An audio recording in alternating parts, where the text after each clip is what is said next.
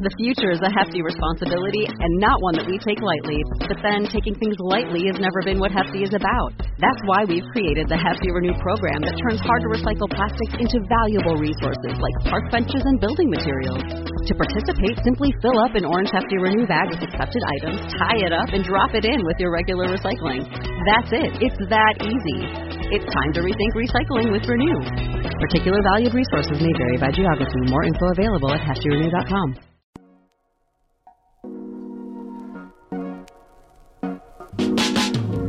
Welcome to the Good News Ride Home for Monday, July 27th, 2020. I'm Jackson Bird. A look at a promising handheld robotic mobility aid for vision impaired people. How people kept cool or, like, you know, stayed alive during heat waves before air conditioning, as well as the year that the world skipped summer. How Animal Crossing helped return a lost Nintendo Switch to its owner and the latest way that sports leagues are filling their empty stadiums. Here are some of the cool things from the news today. The heat of summer is well and truly here in the Northern Hemisphere. The hot, humid days just won't let up, and living in New York City, I continue to be frustrated that central air conditioning is not as ubiquitous in homes and businesses as it is in most parts of the southern United States where I grew up. And of course, it's always been substantially hotter in those southern states, although with climate change, the Northeast is heating up more and more. But that does make me think sometimes how the heck did people survive before air conditioning, especially in those very hot climates? Farmer's Almanac offers a few insights, nothing too mind blowing. People would take day trips to swimming holes or up mountains to cooler weather. They kept windows and doors shut at midday to keep out hot air and delayed cooking or baking until the evening. They ate refreshing, cool treats, and once it was available in homes, blew fans across blocks of ice. The biggest factor, most likely, however, was it simply wasn't as hot then as it is now, at least in terms of extremes, quoting Farmer's Almanac. The extraordinarily hot summers that are commonplace today were virtually unheard of 50 to 100 years ago. In fact, seven of the top 10 coolest U.S. summers on record occurred between 1900 and 1950. End quote. There was one year, however, over two centuries ago now, that it was a lot cooler. 1816, aka the year without a summer. Quoting Farmer's Almanac, Referred to by many names, including the poverty year and 1800 and froze to death, the year 1816 was literally a year without a summer across much of the northern hemisphere. Throughout not only North America but also northern Europe and parts of Asia, an exceptionally cold summer featuring killing frosts in July and August crippled food production. Crop failures and food shortages were so widespread that rioting and looting became common in the United Kingdom and France. On this side of the Atlantic, many residents of New England and the Canadian Maritimes froze to death, starved, or suffered from severe malnutrition as storms, bringing a foot or more of snow, hit hard during May and June. Many others from the region pulled up their stakes and moved to western New York and the Midwest, where the cold was less severe. In fact, the year without a summer is now believed to have been one major catalyst in the westward expansion of the United States. End quote. The cold may have been less severe in the southern and western US, but it was still highly unusual. On July 4th, 1816, it was 46 degrees Fahrenheit in Savannah, Georgia. For the record, this year on July 4th in Savannah, it was 90 degrees. So, why did this happen? It was due to one of the largest volcanic eruptions in recorded history, Indonesia's Mount Tambora. The volcano erupted on April 5, 1815, continuing to erupt for a week and killing nearly all of the 12,000 residents of Tambora, as well as almost all plant and animal life on the island. Quoting the Paris Review, Countless tons of volcanic ash circulated in the upper atmosphere for years after the event, blocking out sunlight and lowering average surface temperatures globally. In parts of North America and Europe, temperatures dropped by more than 18 degrees Fahrenheit. There was snow in New England in July, and dark rain clouds swept over Europe throughout the summer months. In Hungary, there were reports of brown snowfall tainted by volcanic ash. End quote. Understandably, many thought the world was ending, that the sun was dying. What gets really fascinating, though, is some of the cultural ripples that this massive event caused. You may be familiar with the story of how Mary Wollstonecraft Shelley was inspired to write Frankenstein as part of a spooky storytelling challenge when she, Percy Shelley, and Lord Byron and friends were holed up in a villa in Geneva one stormy summer. Turns out it was this dark, thunderous, apocalyptic summer of 1816. The crew had gone to Geneva both to ride out the unusually rainy summer, but also to escape their various dramas in England. Being stuck indoors for so much of their trip, Lord Byron challenged them all to write ghost stories to entertain one another. Mary Shelley wrote Frankenstein, which would set the stage for all of science fiction to come. Also among the Geneva Villa guests was Lord Byron's personal physician, Dr. John Polidori, who wrote a short story for the challenge called The Vampire, and this story is often credited with the birth of the modern vampire romance. But those genre defining publications aren't the only cultural institutions to come out of the summerless year of 1816. Among the many shortages across Europe was a crucial shortage of oats, which led to the starvation and deaths of countless humans and livestock, including at least 10,000 horses, not counting how many were also slaughtered to save money or become dinner. German Baron Karl Drais, an inventor and student of mathematics, started trying to design a man powered form of transportation.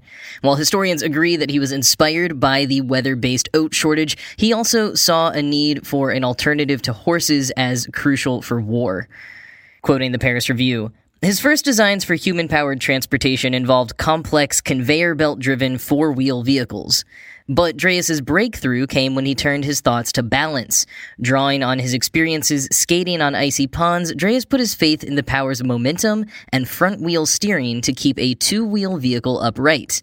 This idea became his Laufmaschine, or running machine. End quote. And this running machine would become the modern day bicycle. All of this makes me think about how many things will change or be invented from this moment that we're living through. You know, of course, there's a lot of things we're already seeing, and we're likely to continue to see some big cultural shifts, but like, who out there is writing the next genre defining novel that people will still be reading two centuries later? Who's inventing something that will be innovated on for decades before becoming a ubiquitous and ordinary mode of transportation? I mean, maybe it won't be those types of things specifically, but there are surely ideas happening and things being created that we won't realize the impact of for decades to come.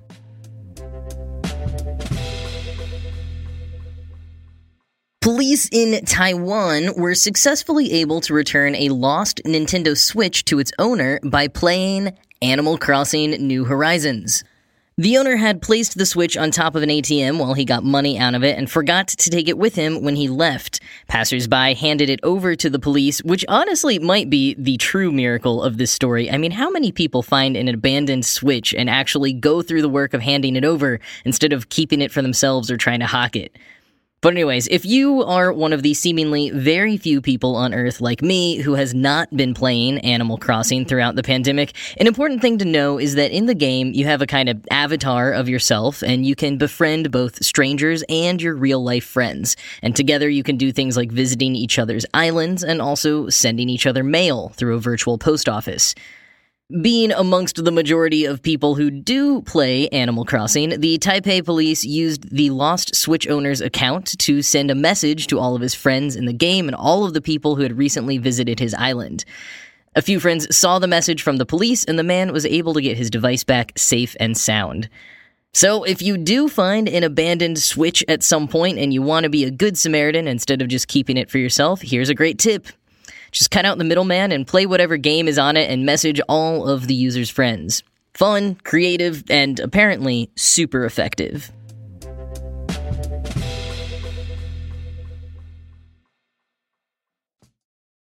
Yesterday marked 30 years since the passage of the Americans with Disabilities Act, a landmark civil rights law that prohibits discrimination against the disabled and requires employers and public spaces to make reasonable accommodations for accessibility.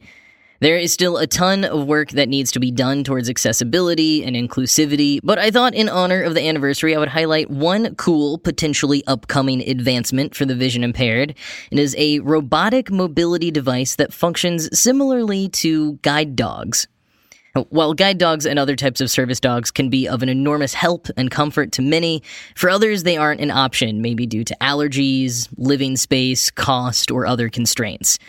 This new handheld robotic device aims to provide an alternative for some of those challenges, including even the cost, which will be about 10% the cost of a guide dog.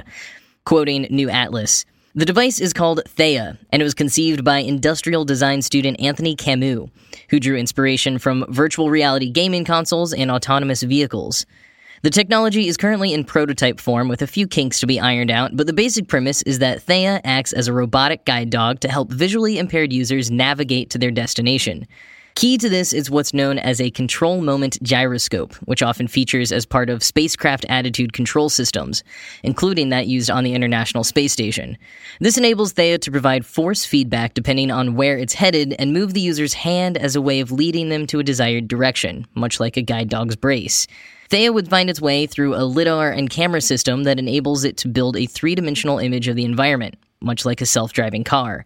Users can enter their destination through voice commands, and onboard processors will determine the best path to take, even factoring in real time data on pedestrian and car traffic as well as the weather. End quote. The device itself looks kind of like a small, futuristic hair dryer and is meant to be held aloft in front of you to guide you along as if you were holding on to your friend's elbow, or as the article says, the leash of a guide dog. While it still has plenty of kinks to work out, like vibrating at the wrong times and the motor failing, Camus is optimistic about getting it off the ground. And seeing how accessibility options are expanding with technology is really cool and reassuring for a future with more customization and cheaper price tags. A video posted by Twitter user Kristy Viers went a bit viral this weekend, showing how she uses her iPhone as a visually impaired person. She shows off all of the voice control, how it reads which apps she runs her fingers across, and then how to double tap to select them, and even how to pull up a braille keyboard to type with instead of the standard keyboard. If you're curious, you can watch that video at the link in the show notes.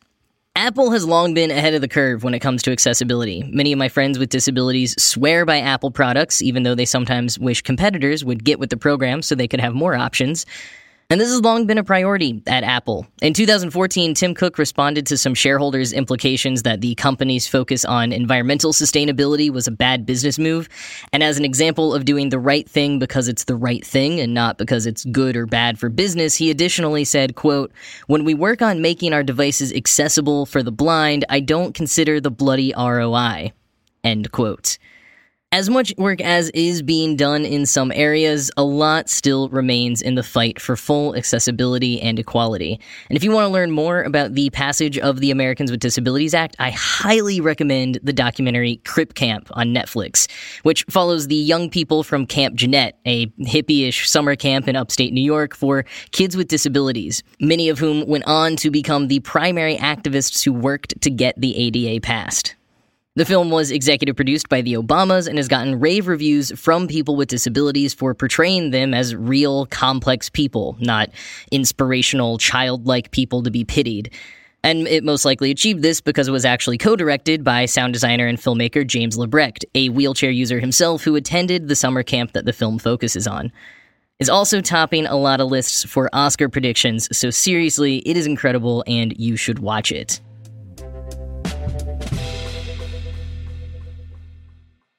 Ending today with a quick update on my continuing fascination with how sports leagues are handling the lack of fans in their stands.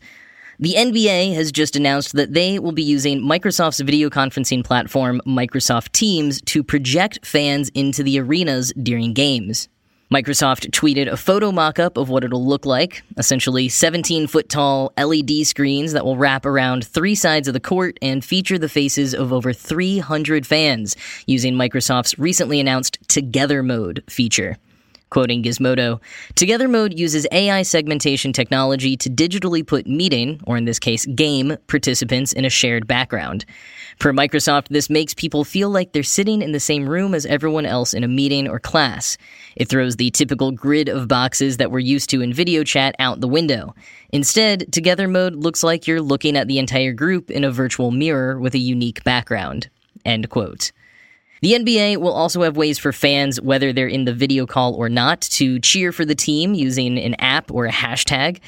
They'll also feature fans' videos from TikTok challenges, offer an official court Snapchat lens, and have custom viewing options on the NBA app and website where you can alternate feeds of different camera angles, use enhanced graphics, and even have different influencers call the game with various focus areas like fashion, music, or analytics. And while the video call screens do look just about as off as anything that we're trying to recreate using video calls these days, the NBA seems to be doing whatever they can to make the games a fun experience for fans and keep players motivated with the, you know, lack of flesh human energy powering the arena. And that's not nothing. That is all for today. As always, this show was produced by Ride Home Media. I am Jackson Bird. I hope you have a good rest of your day, and I will talk to you tomorrow.